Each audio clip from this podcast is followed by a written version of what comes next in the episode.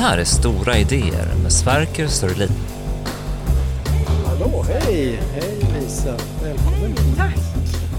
Lisa Rustlund är granskande reporter på Dagens Nyheter. Hennes reportagebok Skogslandet som kom ut förra året har startat en förnyad debatt om de sista naturskogarna. Hennes grävande journalistik har tidigare nominerats till både Guldspaden och Stora journalistpriset. En stor del av just den skogen som man tänker, som de flesta definierar som skog, finns ju inte längre. Sverker Sörlin är professor i miljöhistoria vid KTH. Han har vunnit Augustpriset för sitt tvåbandsverk om Europas idéhistoria. Några av hans senaste böcker handlar om att försvara bildningen, om antropocen och om krisernas historia. Dagens politiker klättrar på stora idéer. Ibland vet de inte ens om det själva. Välkommen till min podd. Jag söker efter det som rör sig under det dagspolitiska i form av ideologi och politisk teori. Och ibland sånt som inte ens räknas som politik. Idag har jag bjudit in journalisten Lisa Röstlund som är granskande reporter på Dagens Nyheter. För jag är nyfiken på den svenska skogen, kan man väl säga. Och den har du, känner du till? ja, jag insåg när jag började skriva om den att jag inte kände till den så väl. För ett par, år, par år sedan är det nu. Det är ju något som man tänker att man vet allt om. Jag tänker det som född i Sverige och Norr om Gävle. Norr om Gävle dessutom.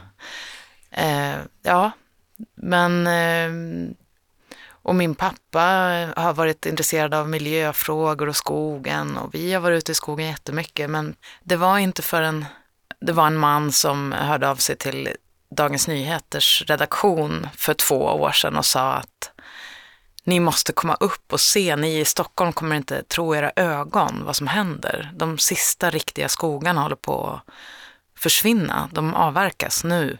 Och då, det blev som en väckarklocka, vi åkte upp och, och såg att det var så i, i trakten där han bodde. Då drog du. Ja. Eh, och sen blev det en massa reportage ja. i Dagens Nyheter. Jag, ja. minns dem där. Mm. Och så, så kom den här boken också, Skogslandet. Mm. Eh, vi ska komma tillbaks till själva boken, men jag tänkte att vi skulle börja med någonting som, eh, som också framgår väldigt mycket av din bok, att det är, det är mycket känslor i rörelse när man pratar om skog hos många människor. Har du funderat över det när du har jobbat med det här? För uppenbarligen hade du själv inte sådär vanvettigt starka känslor tidigare, eller, eller hade du bara känslor men ingen kunskap? Ja, precis. Det var nog snarare det. Okay. Eh, nej, men jag tänker att de flesta har nog stora starka känslor kring skogen utan att man kanske går runt och är medveten om det.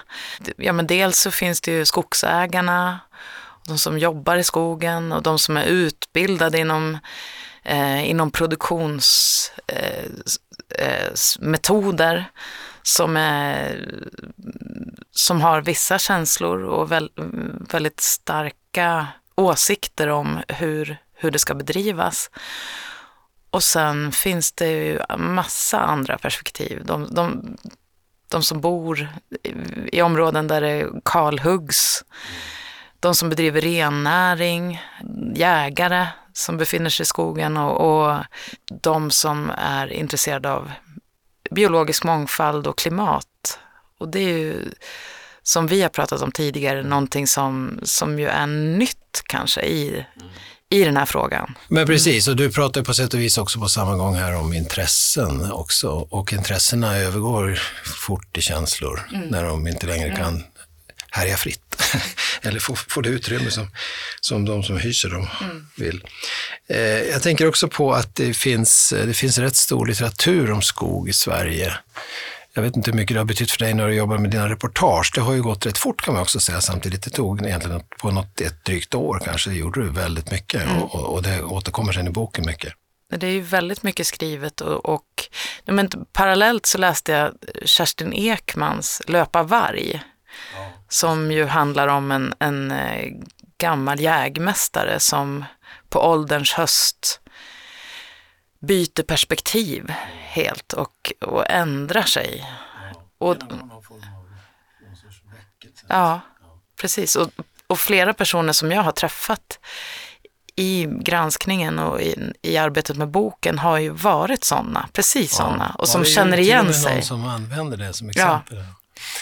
Nej men visst, jag tänker på, jag tog med mig faktiskt en bok här som jag tycker är väldigt bra. Som kom ut för, ja det är nu snart 15 år sedan. Jag kommer ihåg att jag var med på ett seminarium då, på den tiden, 2008 tror jag det var, i, eh, på Skogs och lantbruksakademin. Den heter Skogen i vårt inre, Utmark och frihetsdröm av Johannes Ekman som ju var kulturjournalist och lite allt i allo på Sveriges Radio under många år. Och sen när han var pensionerad så, så gjorde han den här boken. Han kanske hade börjat tidigare, men den kom ut när han hade dragit sig lite tillbaka från radio. Och eh, den är ju full av exempel på hur Eh, skogen figurerar i svensk litteratur. Och han är ändå inte den första som tar upp det, men, men han gör det väldigt fint tycker jag med massor av exempel från flera århundraden sådär. Om stigar, om fåglar, om, om alltså det finns så, man vi säger skog, men i själva verket så är det så mycket som ryms inom det ordet. Eh, det kan vara små gölar, det kan vara små groddjur, det kan vara eh, alla dessa upplevelser som man har. Det är också, som du redan varit inne på, mycket skogsbruk. Det kanske är någonting också, tänker jag, som fördjupar detta, att vi också i den svenska sagoskatten och litteraturen och även kanske i sånger och så, att det finns liksom en, en hemvist i skogen. Eh, har du mött någonting av det, liksom det här kulturarvet skog?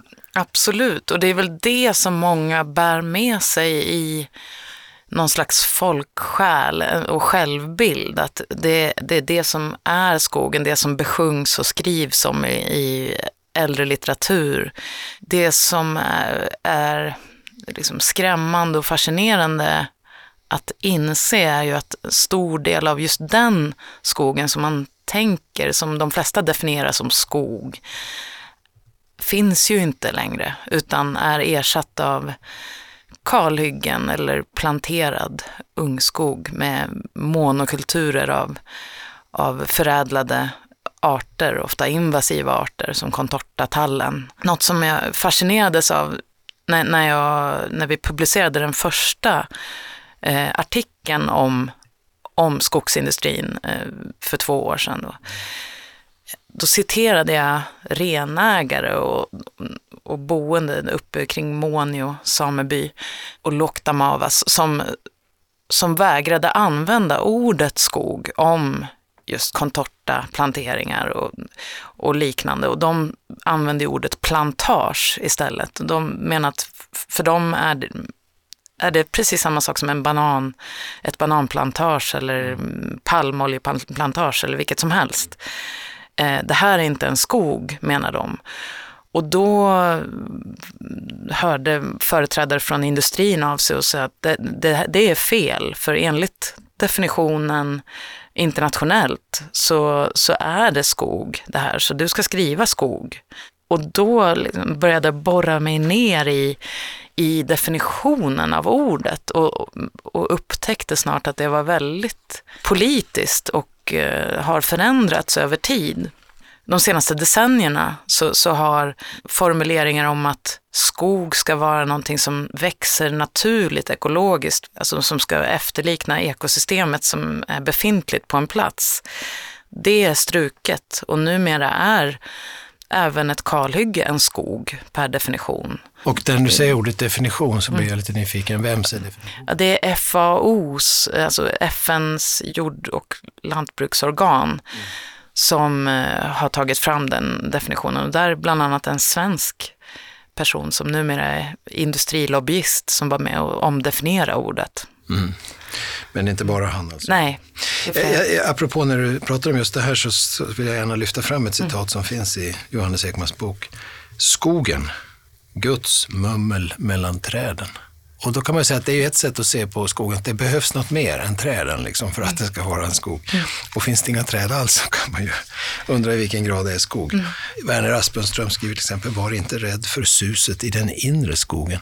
Mm. Eh, och det är klart, tänker man sig ett, sitt inre som en skog, ett inre kalhygge kanske är något annat mm. än en inre skog.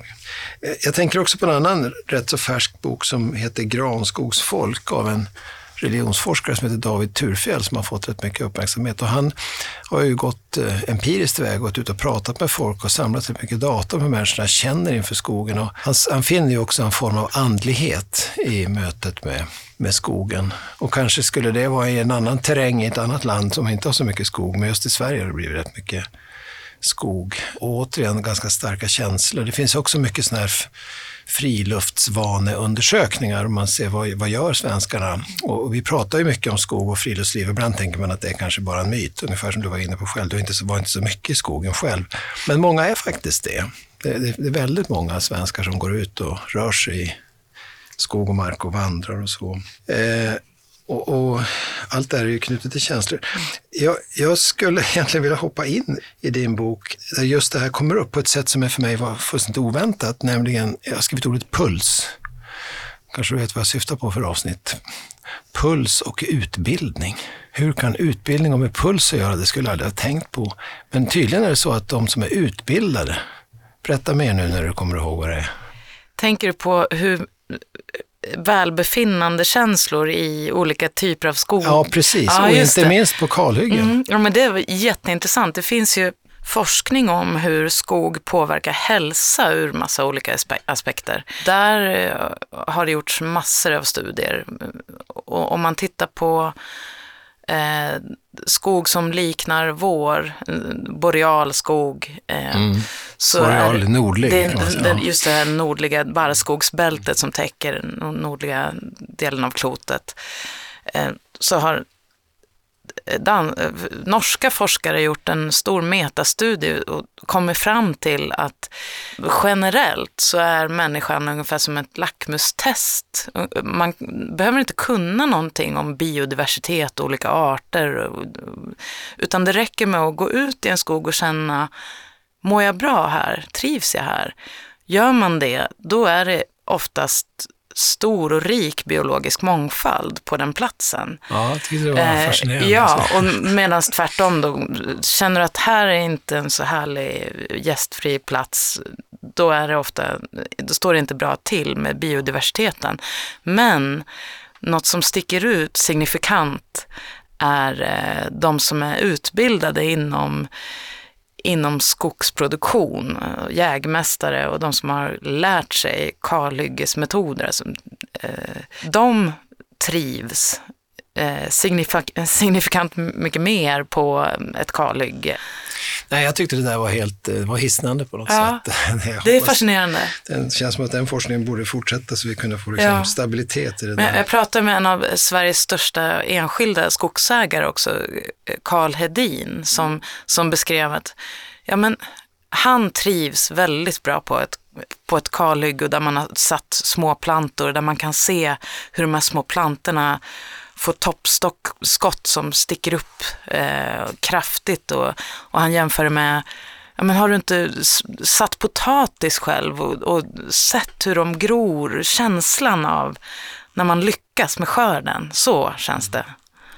Jag kan, tro, jag kan tro att det ligger något i det. Mm. Att det finns också en, identifikation med det som ska ge resultat. Mm. Dessutom, om man har den typen av jobb så har man ju också ett uppdrag mm. att förvalta, att se det här som ett kapital som ska ge avkastning. Mm. Och då, eh, om ens produktionsmetod är kalhyggen och mm. den funkar bra, mm. då är det klart att då känns det väl fint, tror jag. Mm. så att eh, medan de här känslorna som de får som, som möter mångfald, de kanske verkar ha någon mer evolutionär förklaring. För det går ju inte folk omkring och tänker på att nu ska jag, jag söker mig aktivt till skogar med hög mångfald, utan Nej. man går till, till skogar där man trivs och då ja. har de de här egenskaperna. Jag tycker det är helt, helt fascinerande. Ja. Jag hade inte tänkt riktigt på det sättet förut, även om det finns rätt mycket forskning sedan tidigare som handlar om det, det grönas mm. betydelse för hälsa och, och även tillfrisknande om du till mm. exempel har varit sjuk. Din bok präglas ju väldigt mycket av hur att det uppstår spänningar kring kring skogen. Är ditt intryck att det är spänningarna har ökat på senare tid? Och hur mycket jämförelser har du att göra bakåt sådär? Kanske svårt att överblicka, men jag frågar ändå. Ja, nej, men det, när jag pratar med, jag har pratat med en stor mängd 248 personer Ja, jag minns den siffran. Den är lite speciell. de flesta beskriver att det har varit spänningar, alltså det fanns ju spänningar på 60-70-talet med hormoslyr och DDT-debatten och sådär.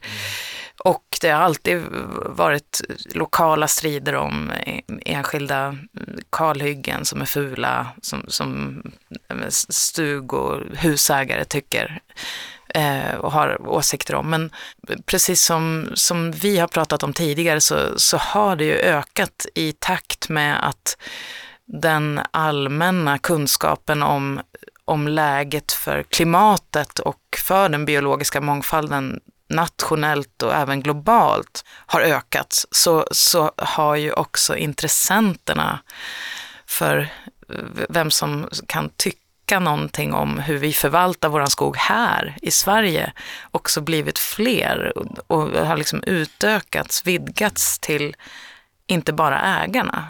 Och det är väl därför många säger eh, att de ser att kampen för äganderätt den eh, har höjts ja, har blivit... i takt med det här. Precis, och det, där finns ju en del episoder här i boken som är särdeles intressanta tycker jag. Inte minst fångar upp den här händelsen i Almedalen 2016 där Charlotte Riberdal som skulle utreda ja, göra en utredning mm. helt enkelt och inte hade hunnit mer än börja med den egentligen.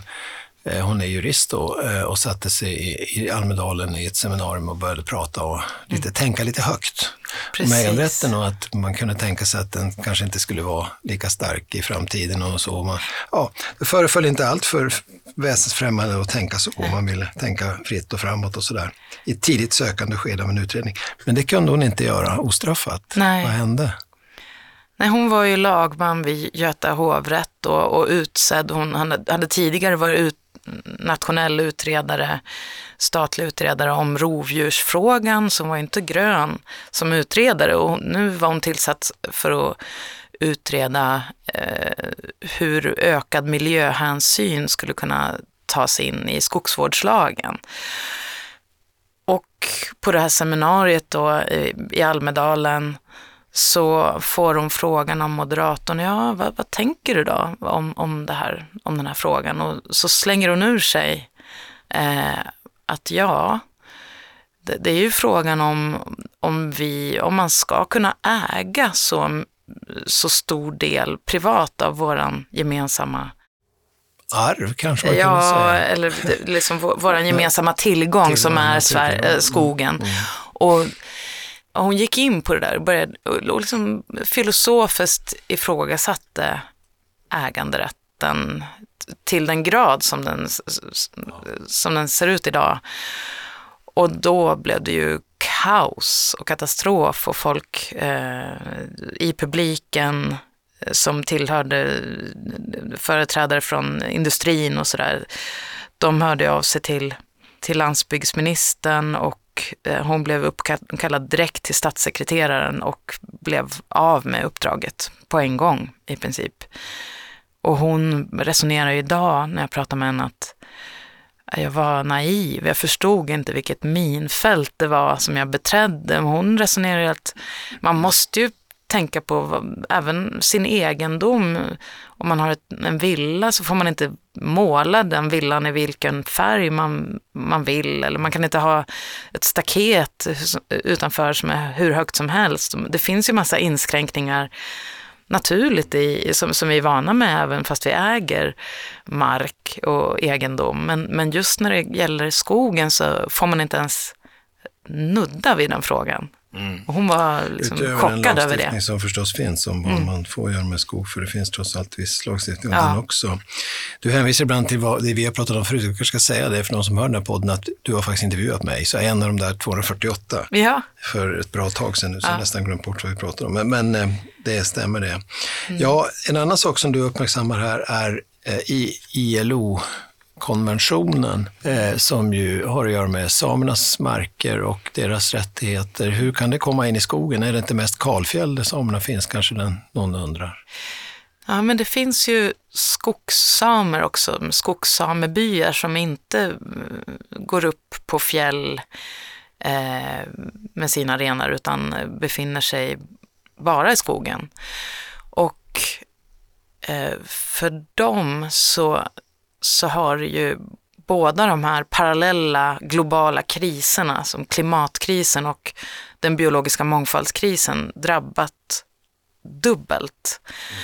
För att eh, renarna har ju som basföda marklav som, som växer och, där, och där är en sak att eh, 70 procent av skogsmarken som, där marklav kan växa har försvunnit sedan 70-talet.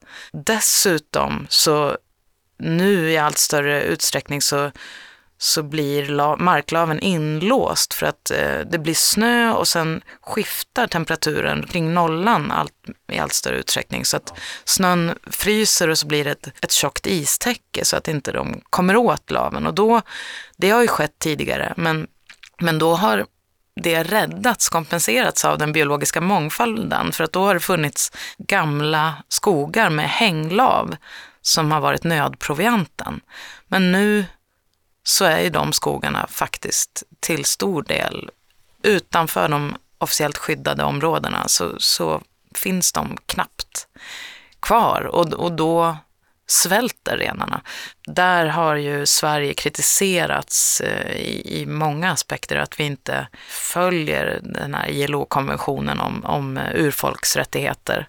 Och en sån rättighet skulle det vara till exempel naturbete, att man ja, ska kunna, man att man ska kunna nyttja mm nyttja marken, mm. vilket de inte kan till stor utsträckning. De, de, många renägare som jag, som jag har intervjuat beskriver att de för första gången i historien har tvingats köpa in industripellets, dyr pellets i lastbilar från Finland. Det gör ju att det sätt som de som ur, urfolk har levat i samklang med naturen har försvunnit. Nu har det blivit som, som vilken köttproduktion som helst i princip, när man tvingas köpa in industrifoder. Det är ju någonting som man kan tänka bort som en ledarskribent i tidningen Affärsvärlden tog upp att ja, men, svensk rennäring omsätter ungefär som en större ICA-butik. Ja. Det är ingenting eh, i bidrag till BNP ekonomiskt. Men eh, så många jag har pratat med säger att det är ju en även om man inte bryr sig om dem och deras rättigheter och liksom att, de, att man tänker så i ettor och nollor att eh, de inte bidrar så, så är det ju verkligen en, en eh, indikator på hur det står till med arterna. Om renarna inte klarar sig av naturen, vilka andra arter kan klara sig idag och vad betyder det i förlängningen för oss? Mm. Ja, visst.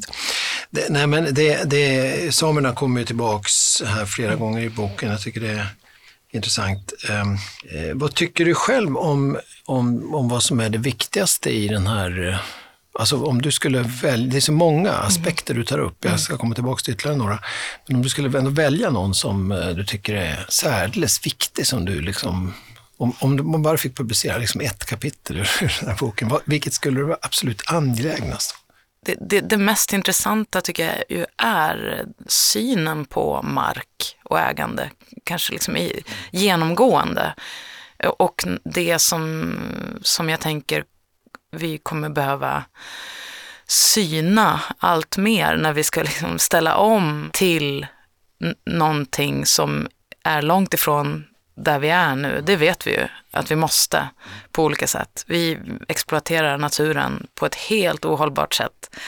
Eh, så vi är på väg åt fanders om vi inte gör det. Och då, vad kommer hända då med, med sättet att se på land och ägande? På något sätt är det som om kanske svaret är just att eh, skogen är bärare av så många egenskaper mm. och berör människor på så olika sätt och dessutom berör oss kollektivt mm. utan att vi äger ett skvatt skog så, så är vi berörda av effekterna av om den växer eller om den avverkas. Mm. Inte bara då ekonomiskt för liksom någon sorts nationalräkenskaper eller, eller, eller BNP eller så, utan kanske mer och mer då, tror jag, i relation till vad den betyder för för till exempel klimatfrågan, mm. biologisk mångfald mm. och så. Det vill säga, man kanske inte ska delegera allt beslutsfattande till 300 000 människor för, som får göra som de vill med skogen. Alltså det kanske framstår som en ohållbar tanke eh, i framtiden. Och eh, då tänkte jag så här att vi, vi kanske skulle lyssna på röster om skogen. Eh, och vi har ett par stycken här som, som kan vara intressanta. En som då handlar om kanske just skogen som ett synsätt på skogen som eh, möjligen känns, ja, det känns som att det inte längre är helt dagsaktuellt. Ska vi lyssna på det? Skogen har på många håll byggt det här landet. Förr användes den på sina håll så mycket att den höll på att ta slut. Här i Sverige insåg vi att något måste göras. Vi har nu dubbelt så mycket skog som för hundra år sedan. Och de som äger skogen planterar minst två nya träd för varje som avverkas. När skogen växer äter den koldioxid och förbättrar klimatet. När träden växt klart används de till klimatsmarta saker och material. Svenska skogen. Här växer framtiden. Ja, det här är en, alltså en alldeles färsk eh, jingel. Vad säger du när du hör den här? I ljuset av det du har gjort med din bok. Dels att de använder ordet skog som många kanske inte skulle se skog som. Den större delen av skogsmarken är, eh, består av planterade skogar av monokulturer. Eh, men också det här med att eh, skogen äter koldioxid. Och det där är ju också en fråga som, som gör att det, det, det är stor debatt om hur man ska använda skogen just nu. För att skogsindustrierna förordar ju att man ska använda eh, så mycket som möjligt. Man ska eh, avverka och eh, producera allt mer från skogen för att ersätta fossila bränslen och material. Medan andra forskare eh, som inte är nära industrin och som inte sysslar med skogsproduktion eh, menar tvärtom att vi har i dagsläget inte tid att eh, att använda skogen på det sättet. Vi måste eh, i det här otroligt brännande läget när vi har så bråttom eh, att ställa om och, och få ner eh, koldioxidhalten i atmosfären så måste vi använda skogen som den dammsugare av koldioxid från atmosfären som den är.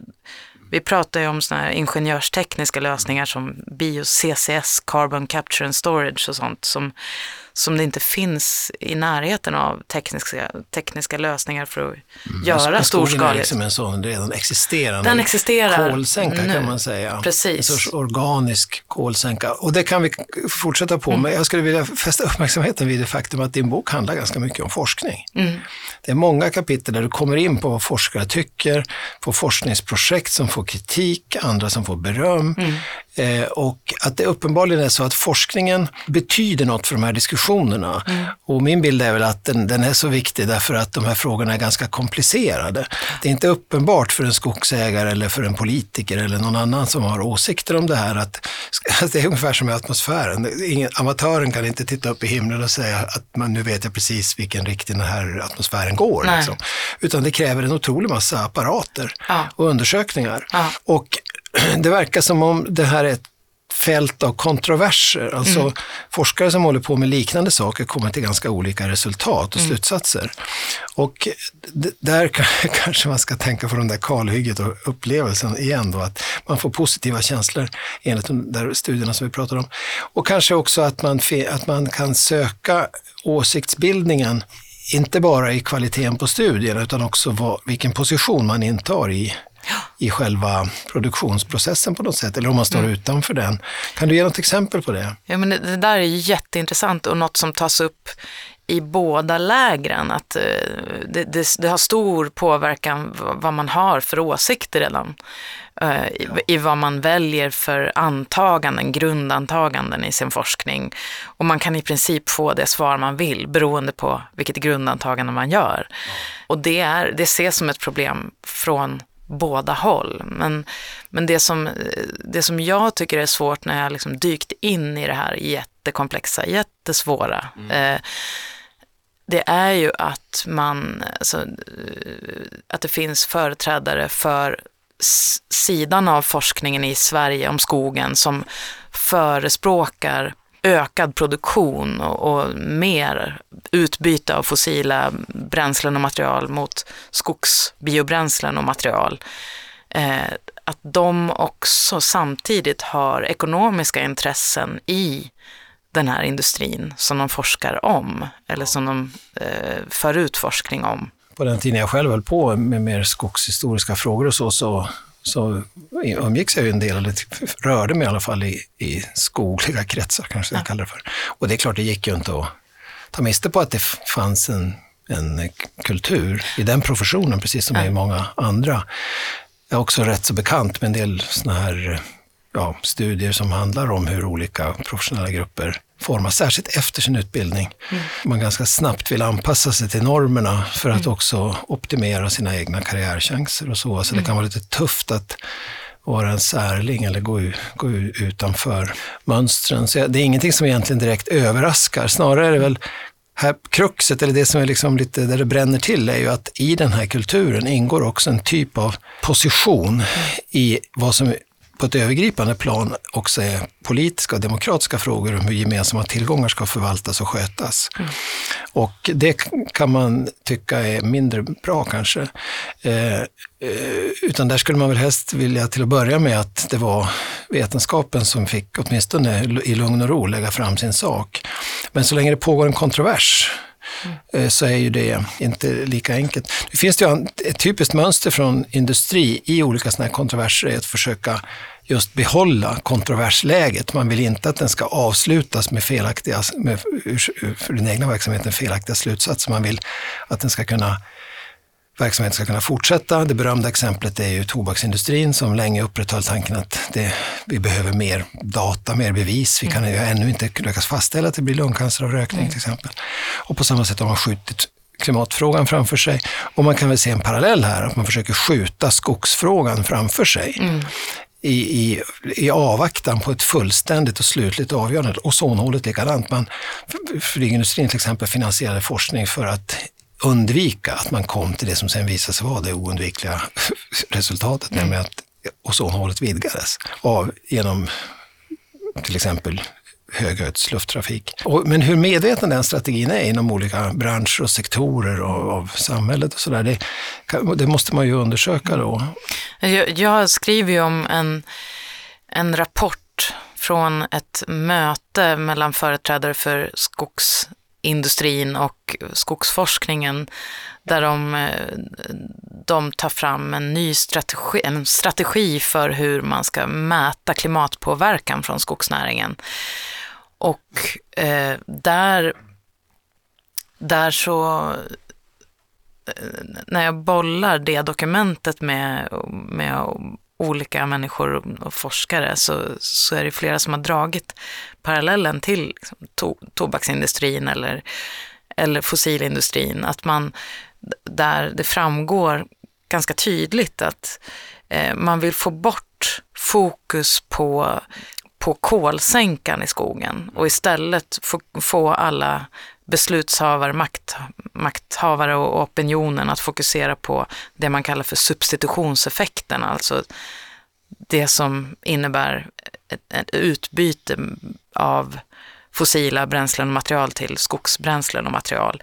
Och, och så skriver man uttryckligen i den här mötesrapporten att vi är oroliga för de snäva tidsramarna som klimatmålen innebär, netto noll till 2030 och 2045 inom EU och sådär.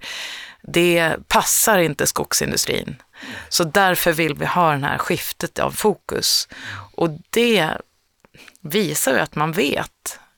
Man vill ha ett skifte av fokus, men man vet egentligen vad det är man, man sysslar med. Att eh, eh, vi har inte tid, om vi ska klara klimatmålen, att titta på, på det på det sättet. Mm. Det verkar också som om de senaste data som har kommit från både Finland och Sverige tyder på att den här kolsänkehypotesen liksom eh, inte riktigt fungerar i skogsindustrins version lika bra. Det, det, nu är ju avverkningstakten så hög att, att det faktiskt Ja. sjunker. Ja. Eh, Och det är åtminstone de intryck jag har fått. Ja, av I. Finland har det precis gått över. Där konstaterar man att marken, LULUCF som man mäter i markanvändningen, eh, har gått från att vara en kolsänka till att bli en utsläppskälla. Tack vare, mycket tack vare skogs hårda avverkningar. Och i Sverige ser man att det har minskat också, kolsänkan. Nej, men så att här, här forskning pågår kan man väl säga, men det, det droppar in eh, empiri. Eh, Men mönstret känns igen på ett lite tråkigt sätt kan man väl säga då att eh, näringar söker det som är inte beredd att, så att säga, ompröva och eh, det, det naturliga svaret kanske vore att, att då vara lite försiktig under en period medan, medan man får fram mer kunskap och så. Snarare kan man nästan se att här gäller det att hugga så mycket som möjligt nu. För man vet inte riktigt vad som händer om fem eller tio år med, med lagstiftning och regleringar och så. Men, men eh, det där uppfattar jag också är någonting som vi har fått upp på bordet de senaste åren. Det är inte jättegammalt det här, utan det har blivit, precis som så mycket annat, mer akut i takt med att klimatkrisen har blivit mer akut och biologiska mångfaldsfrågor har blivit mer akuta. Och just den här veckan har vi fått ett eh, globalt avtal om bi- biodiversitet. Så, och- och de här frågorna går lite grann i tandem. Eh, och som du också pratar om lite grann i din bok, att det faktiskt är så att eh, biodiversitet hör ihop med klimat. Ja, det kanske du vill säga något mer om förresten? Ja, det, dels är det ju två sidor av samma mynt. Alltså orsaken till det är ju våran överexploatering av naturen och våra resurser. Att vi, vi tar upp allt för stor del av land och hav, omstöpt hela klotet. Men också så har det att göra med att, att fungerande ekosystem, blomstrande, eh, levande ekosystem med en stor biologisk mångfald är i regel mycket mer effektiva kolsänkor som kan eh, alltså suga upp koldioxid från atmosfären och lagra i växtlighet och i, i marken. Dessutom så fungerande levande ekosystem är också mycket mer effektiva på att eh, kompensera för klimatförändringarnas konsekvenser och anpassa sig efter det. Men nu när vi har yrvaket tittar oss omkring så, och ser att vi inte har någon, några naturliga miljöer kvar i princip, det är väldigt försvinnande, så ser vi att vi är väldigt eh, utsatta. Men det finns också samer tror jag som kommenterar på, på att renar dör på grund av torkan som har varit nu några av Ja. de senaste somrarna särskilt. Och då pratar man om, om, om att man nästan har en sorts savann. Mm. att det, eller öken till och med, tror jag är ett ord som de använder. Där det förut fanns storvuxen granskog till Mm. exempel. Det vill säga avverkningarna när de sträcker sig över stora Mm. områden och blir stora kalhyggen så får de egenskaper som är Mm. på samma gång skadliga för renarna och rennäringen, trista att befinna sig på Mm. och dessutom fungerar de inte längre som kolsänkor utan de, de tappar den egenskapen. Så att Precis. de här frågorna är liksom knutna till varann på något sätt. På ett sätt som jag tror inte debatten hade under senare delen av 1900-talet. Nej. Det är först när klimatfrågan har blivit stor, de sista 10-15 åren, som, som den här typen av insikter har väckts. Och som forskningen är därmed också ganska ny. Och vi har hela Amazonas som kan bli en savann och sådär. Så det förstår man att liksom, det är nog inte bra. Men samma fenomen finns i mindre skala, då, även, i, även i boreala. Precis, skogar. och man, man har väl tid, tidigare alltid pratat om Amazonas som en stor viktig global kolsänka. Men eh, den boreala skogen eh, på jordklotet är ju en enorm kolsänka också. Ja, totalt sett är den väl, jag kan inte siffrorna här, men den är väl nog så stor. Ja. Kan jag tänka mig. Det är liksom Ja. i alla fall inte Ja. stort. Det är stort. Detta är Sara Lidman, en flitig skogskommentator i en intervju från 1986. Jag tänker faktiskt på Vietnam. Stora områden i Vietnam ser ut precis på det här sättet.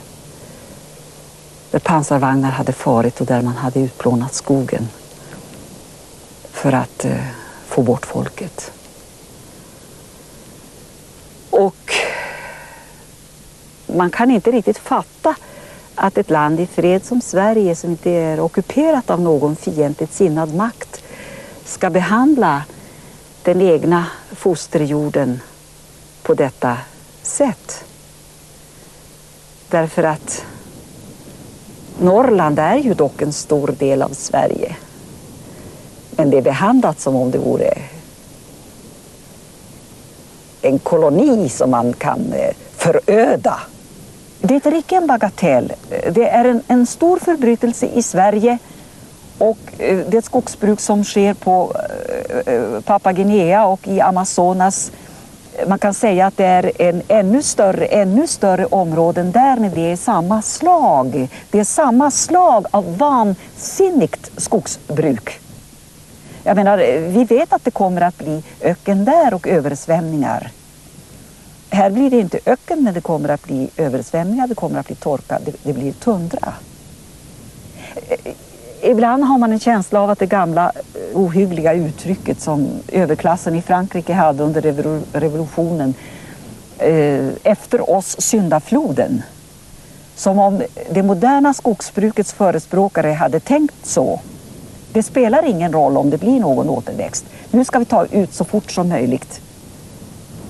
Och hur det går sedan för barnbarnen, det bryr man sig inte om.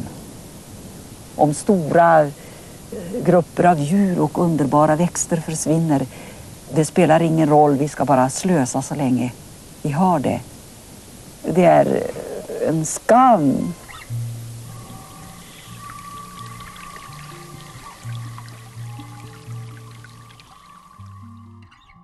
Det är lite, framstår som lite profetiskt en del. Eh, eh, det är som om det hon sa då är det nu ganska många experter som säger, därför att liksom data har stärkt liksom den där typen, för kritiken i sig var inte ny 1986 heller, den kan man följa längre tillbaka. Mm. Vissa teman eller tråper här, liksom uttorkning och det kan man hitta i tysk skogsdebatt långt ner i 1800-talet till exempel. Men då var det mera byggt på intryck och, och eh, när vi läser den typen av forskning från den tiden idag så tycker vi att det var ganska spinkiga undersökningar. De hade inte så mycket att gå på. Mm. Men intuitionen var liksom riktig, att så här borde man nog inte göra och så. Och personerna kunde vara lika heta då.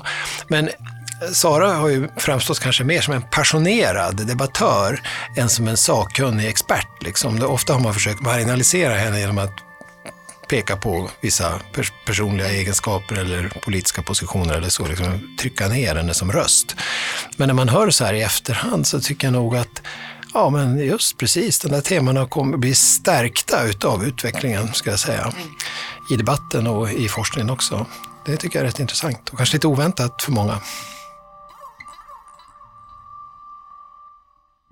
Eh, precis.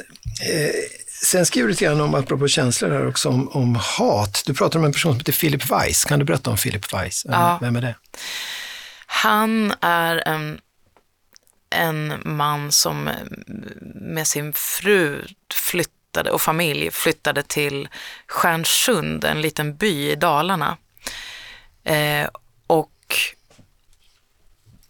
och han med flera eh, har flyttat dit för att de är intresserad av hållbart eh, hållbart levande, alltså eh, biodynamisk odling och mm, ekologisk odling och, och hållbart skogs och jordbruk. Och, och, de har flyttat dit för att det är så fantastisk natur och, och vackra skogar, gamla skogar där. Eh, och så har de reagerat på att för ett antal år sedan så var det allt större skogsområden som avverkades. Och då har de engagerat sig och, och bjudit dit en skogsekolog som har eh, lärt dem att inventera efter hotade arter och bland annat eh, en liten art som heter knärot, en liten orkidé som de har lärt sig att hitta. Och vilket de har gjort, de har varit ute och inventerat i massor och, och hittat den här knäroten och kunnat stoppa stoppa flera avverkningar och det har lett till att grannar då i byn som är skogsägare har eh, blivit otroligt arga och och det Det är där... där... man letar efter knärot. Ja, precis. Att man, och menar att det här är angiveri, att man har registrerat de- den här knäroten hos myndigheterna, vilket har stoppat avverkningar.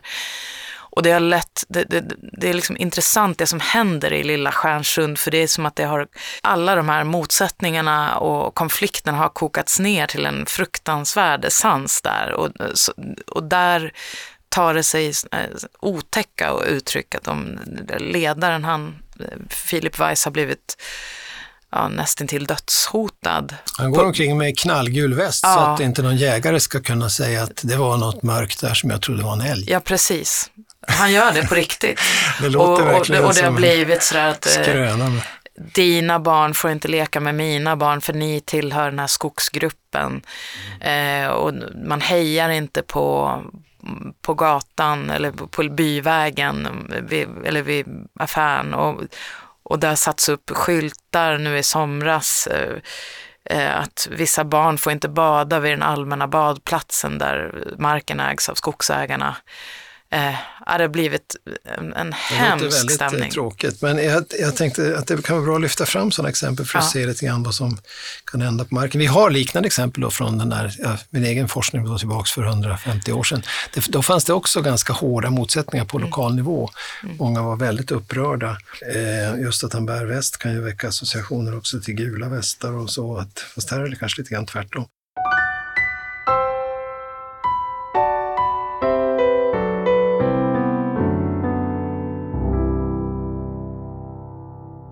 Den här podden är jag väldigt intresserad av politiska idéer.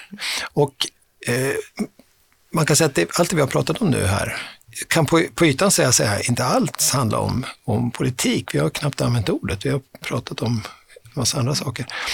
Om du själv tänker på det här som politiskt eller ideologiskt, hur, hur, hur skulle, kan du sortera in skogen i ett, i ett ideologiskt perspektiv, tycker du? Utifrån den, din, dina studier av den och dina journalistik. Man kan ju säga, alltså eh, realpolitiskt så, så det svenska skogsbruket som det ser ut nu och som det har sett ut senaste eh, decennierna, starkt politiskt brett stöd från eh, Socialdemokraterna till, ut till Moderaterna. Det är ju i princip väldigt få som, som har opponerat sig mot det. Det är väl Miljöpartiet, till viss del Liberalerna och, och till viss del Vänsterpartiet. Om man ska sortera in det politiskt. Den statliga inblandningen i vad man får göra och inte med sin mark och hur stor äganderätten ska vara. Hur, hur mycket man ska reglera och hur mycket man ska sätta av till ersättningar för de som vill eh, bevara eh, skog för andra eh, syften än, än produktion. Kan man inte tänka så här, att, att det, det breda stödet för skogsbruket som helt klart finns då i, från höger till vänster på många sätt. Vad, vad är det för något? Ja, det är skogsbruket. Och då menar man kanske i första hand virkesproduktion och produktion av massa och papper och sånt där. Som, som har med ekonomin att göra Ja. och som ger sysselsättning och så. Ett antal positivt laddade värdeord i den konventionella politiska vokabulären kan man säga som kan förena vänster och höger och inte så många behöver vara motståndare till. Men om man lägger tonvikten på andra egenskaper av skogen, du har ju själv sagt här för en stund sedan att det är liksom många saker som sker i skogen, det är många aspekter på den. Och vi har pratat om klimatnytta av skogen, vi har inte pratat om rekreationsnytta, men det kunde vi ha gjort. Ja. Eh, estetisk nytta och, också värden av typen, en, en, eh, finns det kanske en lokal skog som man värderar? Finns det en nationell skog? Skoga, eh, eh, furor och djurgårdsekar susa över svensk lyrik, skriver Heidenstam någonstans. Alltså, och han är bara en av hundratals svenskar som skriver om skogen på olika mer eller mindre patriotiska vis.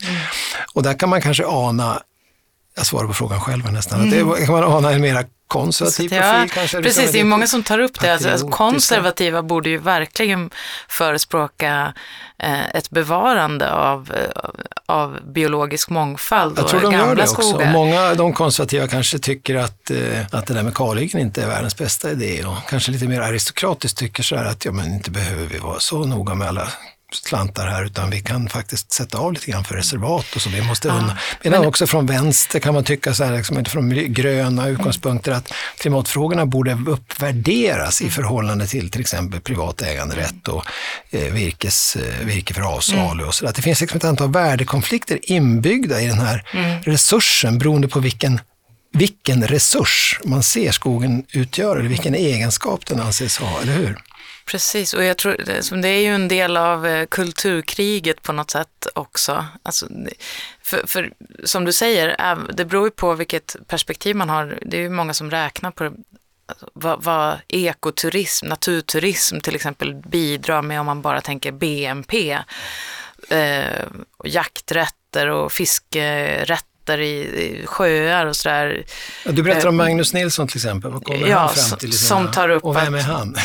Magnus Nilsson är en eh, ekonom som har räknat fram, alltså om man bara tänker klimatet så, så skulle det vara mer effektivt att be, betala skogsägare för att låta skogen stå. Om man räknar till vad utsläppsrätter eh, värderar eh, koldioxidlagring som. Som vi faktiskt gör i Amazonas genom att skicka pengar till eh, regnskogsrika länder och säga okej, låt bli skogen så får ni det här istället därför att det är ett överordnat intresse. Så att sådana mekanismer finns det också redan i verktygslådan kan man säga.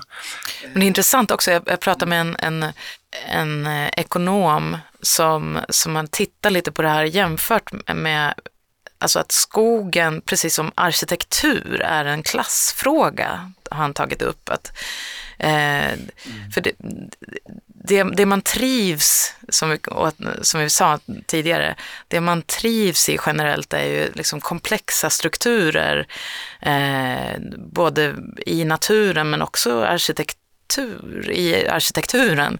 Och, eh, och han har tittat lite på att men, i städer eh, och där, där det bor eh, välbärgade så, så ser arkitekturen komplex och föränderlig ut och där, sånt som man trivs av generellt. Och där ligger ofta nationalparker och närheten eller reservat också. Eh, men åker man till ställen där folk har mindre så är det också fattigare. Både eh, Vi kan du jämföra med de här studierna vi pratade om tidigare, hur rikedomen i, artrikedomen i skogen liksom har att göra med positiva upplevelser. Precis. De har ett pris. Ja, exakt. Och eh, det, jag tror att dessutom har man betalat det priset så får man mycket feedback. Ja. Man vill gärna stanna kvar. Ja, Ens barn vill gärna bo i liknande områden, så det gäller att se till att de lyckas ekonomiskt och sådär. Ja. Det finns mycket mer att tänka på där. Du är ju inte den, det är den första undersökande journalistik du gör. Du har gjort flera stora reportage om till exempel Nya Karolinska i Stockholm, Mm. eller Solna. Högerextremism har du intresserat dig för. Du har skrivit om Lundin Oil och, och en del annat. Hur tycker du att skogen skiljer sig ifrån de här andra projekten du har jobbat med? Om den jo, skiljer sig. ja, jo, men det gör den eh, som ämne att granska och det, det förvånade mig faktiskt. För att, så om, om man granskar, går in i högerextrema grupper och sådär så, så kan man ju förvänta sig kanske eh, ett visst mått av motstånd och hat kanske, eller hot. När du kommer som När jag kommer som journalist. Det, det tänker jag nästan att man, det är givet. Men eh, jag hade ingen aning om att det skulle vara, alltså vilket maskineri som skulle sättas igång av att jag började granska skogsnäringen i Sverige. Vilka muskler som finns. Och vad menar du med maskineri och Ja, muskler? nej, men- Vilka är det som har muskler och Ja, maskiner? nej, men till exempel då så, så finns det något som heter Nä- Näringslivets medieinstitut som klingar objektivt men som är finansierat i, av en stiftelse eh, som, som är startat av Svenskt Näringsliv och de tar uppdrag av branscher för att motgranska granskningar av sig själva.